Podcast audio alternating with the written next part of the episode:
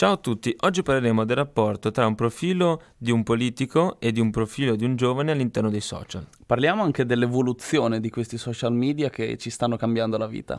Io sono Edoardo. Io sono Ilario e siamo i ragazzi dello Europe.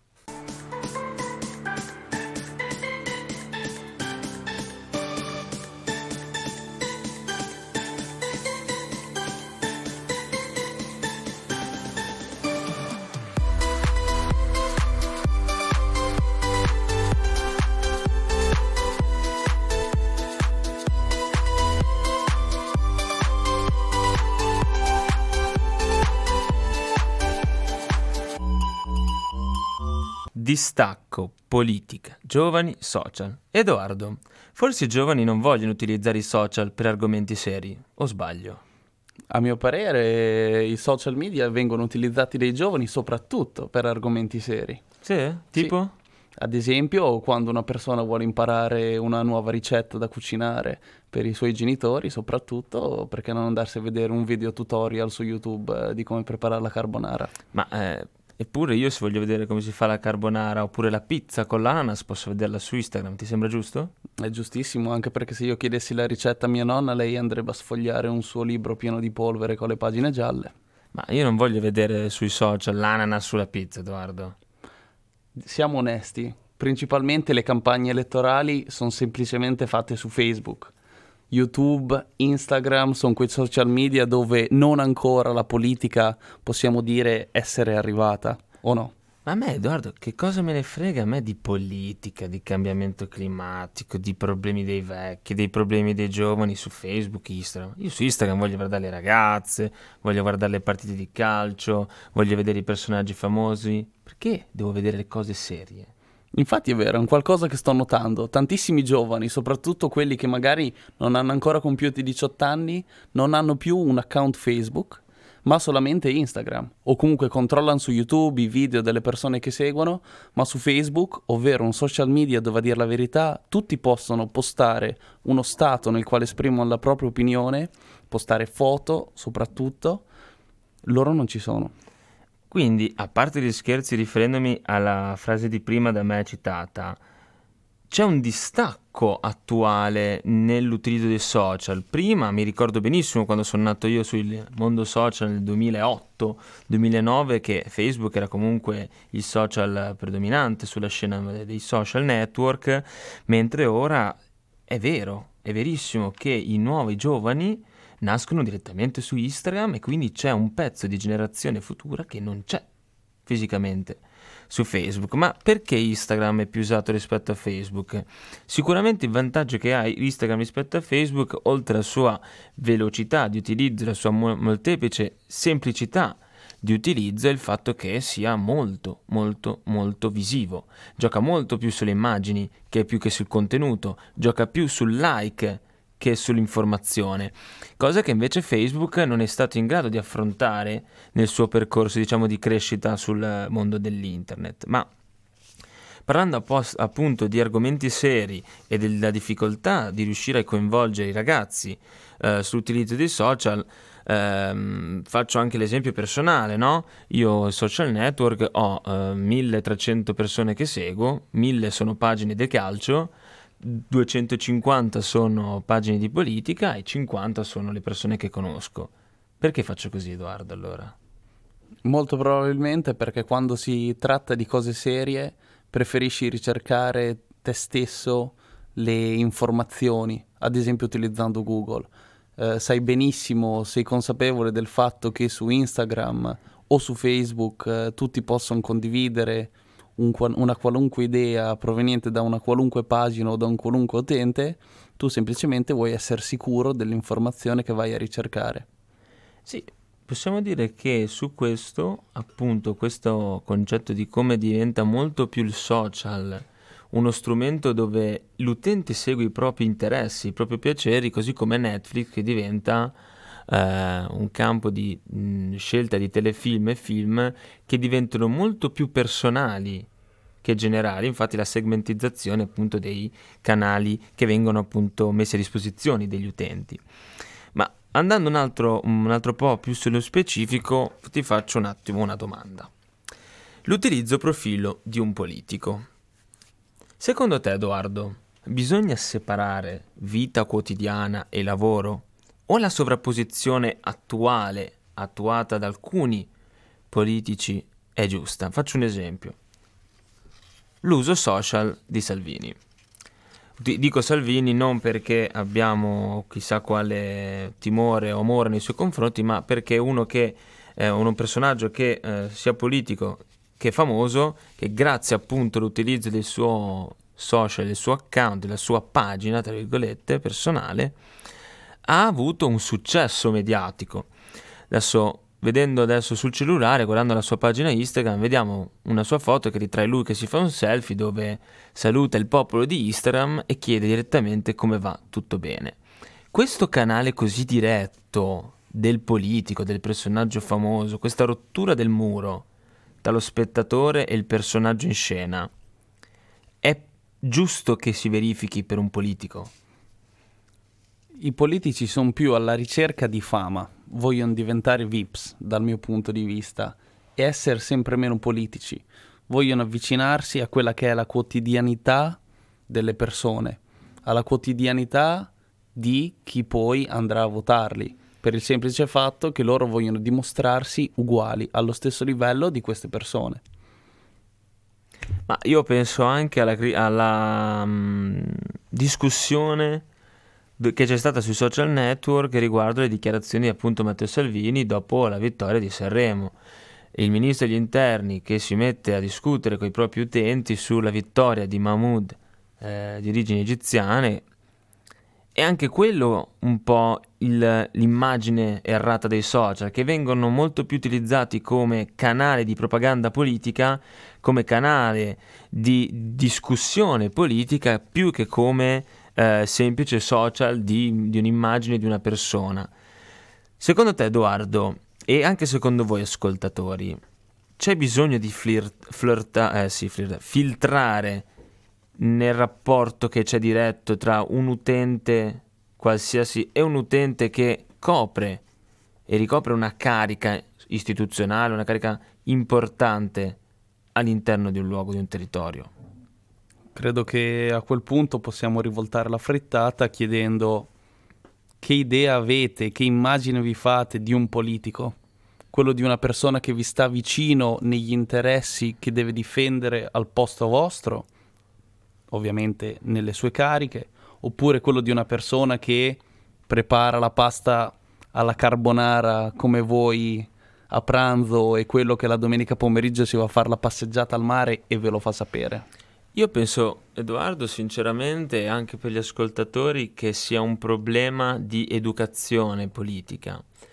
Quello che porta gli attuali personaggi politici ad avere un utilizzo così mh, mm, preparato dei social è appunto quella ricerca di fama, quella ricerca di campagna elettorale continua. Perché ti faccio un esempio, Edoardo, tu saresti più legato a un politico che parla solo di quello che fa o ad un politico che ti mostra anche i suoi interessi personali nella sua genuità? Io personalmente non sono interessato a sapere quando il politico che voto va al bagno. Io sono interessato a sapere che interessi e in che modo li rappresenta. Facciamo un passo in avanti. Ti ricordi quando il caso di Cambridge Analytica venne a galla?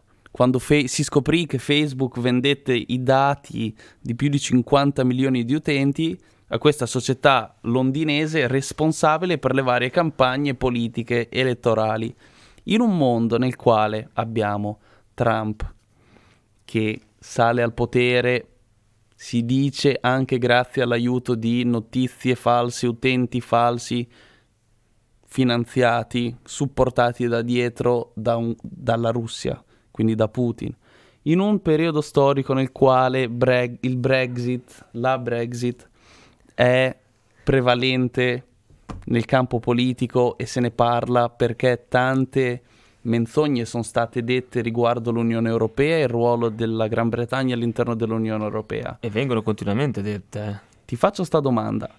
Metteresti i social a pagamento in cambio di una maggiore sicurezza e riservatezza dei tuoi dati? Assolutamente no, non ho intenzione di sborsare neanche un centesimo perché se loro non mi pagano, non vedo perché dovrei pagare loro. Il servizio che mi offrono è tranquillamente libero e qualcun altro sarebbe in grado di farlo gratuitamente. Quindi nel momento stesso in cui si verrebbe a eh, trapelare la possibilità che i social come Facebook o Instagram uh, o WhatsApp possano diventare strumenti, applicazioni solo a pagamento, secondo me perderebbe tanti di quegli utenti che si sposterebbero su un altro tipo di social che verrebbe a sua volta però gratuitamente. Quindi ti rispondo, tra, secondo la mia modesta opinione, che non sborserei neanche un centesimo per la riservatezza, per la sicurezza, perché, vabbè, a parte che non ho niente da, da nascondere, ma il problema è più che altro se spendo, mi migliorano il servizio, mi migliorano Instagram e per migliorare Instagram significa eliminare le fake news, significa eliminare le persone che insultano, ci, ci, ci, dovrebbe essere una sorta di partita calcio dove c'è un arbitro uh, imparziale, che è una sorta di computer, che mh, mm, al commento negativo, all'offesa, um, all'addescaggio attraverso profili falsi, eccetera, ci sia un blocco automatico del profilo, venga segnalato il, il gestore all'utente, perché comunque la, cioè, dietro ogni profilo, dietro ogni pagina c'è una persona, una persona che lascia un'email, una persona che lascia un nome e cognome, quindi una persona che comunque i dati personali li lascia a disposizione del social. E poi ti voglio fare un'altra domanda, ti rispondo anche con questa domanda. Secondo te quante persone hanno visto la normativa per la sicurezza prima di scaricare l'applicazione? Te dico, ti dico io quante volte l'ho letta? Vai, Zero. Scorrevo solamente in giù per dire accetta subito. Perché tanto la, la gente non interessa. Tanto non, la sicurezza che c'ha è talmente eh, parziale e, e, potenzialmente inutile che non gli interessa di, di, di avere maggiore sicurezza, perché sono i primi a fregarsene della sicurezza, sono i primi a usare i social come, come meglio gli conviene. Alla fine i social tra i giovani vengono utilizzati per seguire i personaggi che famosi a cui piace, gli interessi che possono essere sportivi, musicali, scolastici, eccetera, possono essere semplicemente legati a un interesse ludico, che questo è il motivo. I social nascono inizialmente come strumento di conoscenza, ma infatti prima di addentrarci in questa tematica è importante soffermarci su come ci sia stata un'evoluzione dei social. I social media che prima erano strumenti e luoghi non fisici di conoscenza tra persone e ora invece sono luoghi quasi anche fisici dalla importanza che hanno assunto col passare degli anni, dove non c'è solo un luogo a scopo di eh, conoscenza di individui, ma un luogo dove si comunica, dove girano informazioni e dove a loro volta le informazioni influenzano gli utenti stessi. E quindi i social media sono diventati omnipresenti. Qualsiasi secondo, qualsiasi minuto, qualsiasi ora sono diciamo apribili con una semplicità unica, con un tasto, con un colpo di dito sullo schermo. E questa semplicità, questa che possiamo riassumere eh, col concetto di smart, no? il loro valore smart che hanno raggiunto, li rende onnipotenti quasi. È impossibile adesso pensare di immaginare una società dove ci sia un altro luogo dove le persone abbiano maggiore contatto diretto che non sia un Instagram o un Facebook. E allora a questo punto io ti chiedo, Edoardo, oltre se secondo te sia giusto o meno regolarli, e quindi ti, rivolta, ti rivolgo alla tua stessa domanda, secondo te sarebbe corretto mettere un pagamento in cambio di una maggiore sicurezza dei dati? Ma oltre questo ti voglio chiedere, secondo te, Edoardo, e secondo voi, ascoltatori, abbiamo sottovalutato il potenziale dei social. Era prevedibile dieci anni fa questa specie di deriva che i social stanno raggiungendo? Io onestamente pagando per l'account Spotify, pagando per avere Amazon Prime, non mi dispiacerebbe pagare 99 centesimi al mese per essere sicuro che su Facebook circolassero solamente notizie verificate. Ma va bene, lasciamo ragionare chi ci ascolta. Nel frattempo io vorrei portarvi ad un esempio di 70 anni fa, quando nel 1960 negli Stati Uniti anche lì ci fu un enorme cambiamento. Ovviamente non c'era internet, ma iniziò ad introdursi la televisione. Proprio in quell'anno John Fitzgerald Kennedy e Nixon ebbero uno dei dibattiti eh, per, campa- per, la campagna politica nelle eh, imminenti elezioni e cosa successe? Fu una cosa molto semplice, che fu il primo dibattito ad essere registrato tramite video e ad essere mandato in diretta in televisione.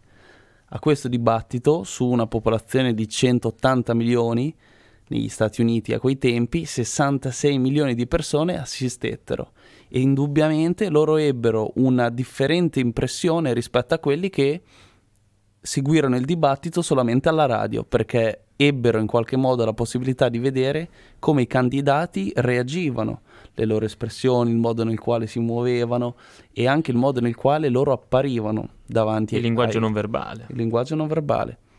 E in questo modo è stato anche fatto poi ovviamente de- eh, uno studio e JFK la ebbe vinta su Nixon anche per questa ragione, perché l'ultimo dibattito lui fu quello che sembrò più a suo agio e meno uh, imbarazzato davanti alle telecamere. E quindi questo sottolinea come siano influenzanti questi canali di comunicazione. Terminiamo questa bellissima e interessantissima puntata, a cui ringrazio continuamente la presenza di Edoardo, con due citazioni secondo me molto molto persuasive e interessanti.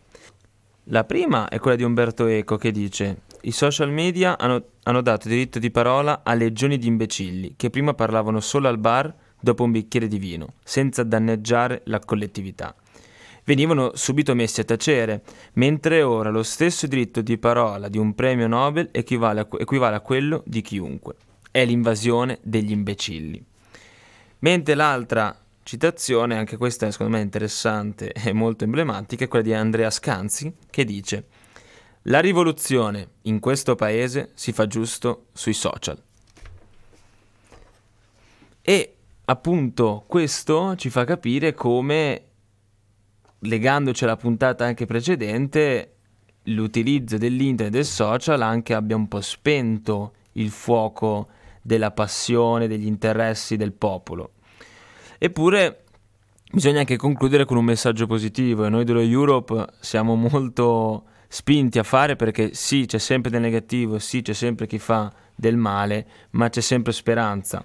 E quindi noi ci piaceva citare il Friday for Future, che è il movimento che è nato appunto globale sulla, diciamo, lo sciopero de- del venerdì, dove si va appunto a manifestare in piazza su cosa? Sulla tematica del, del cambiamento climatico.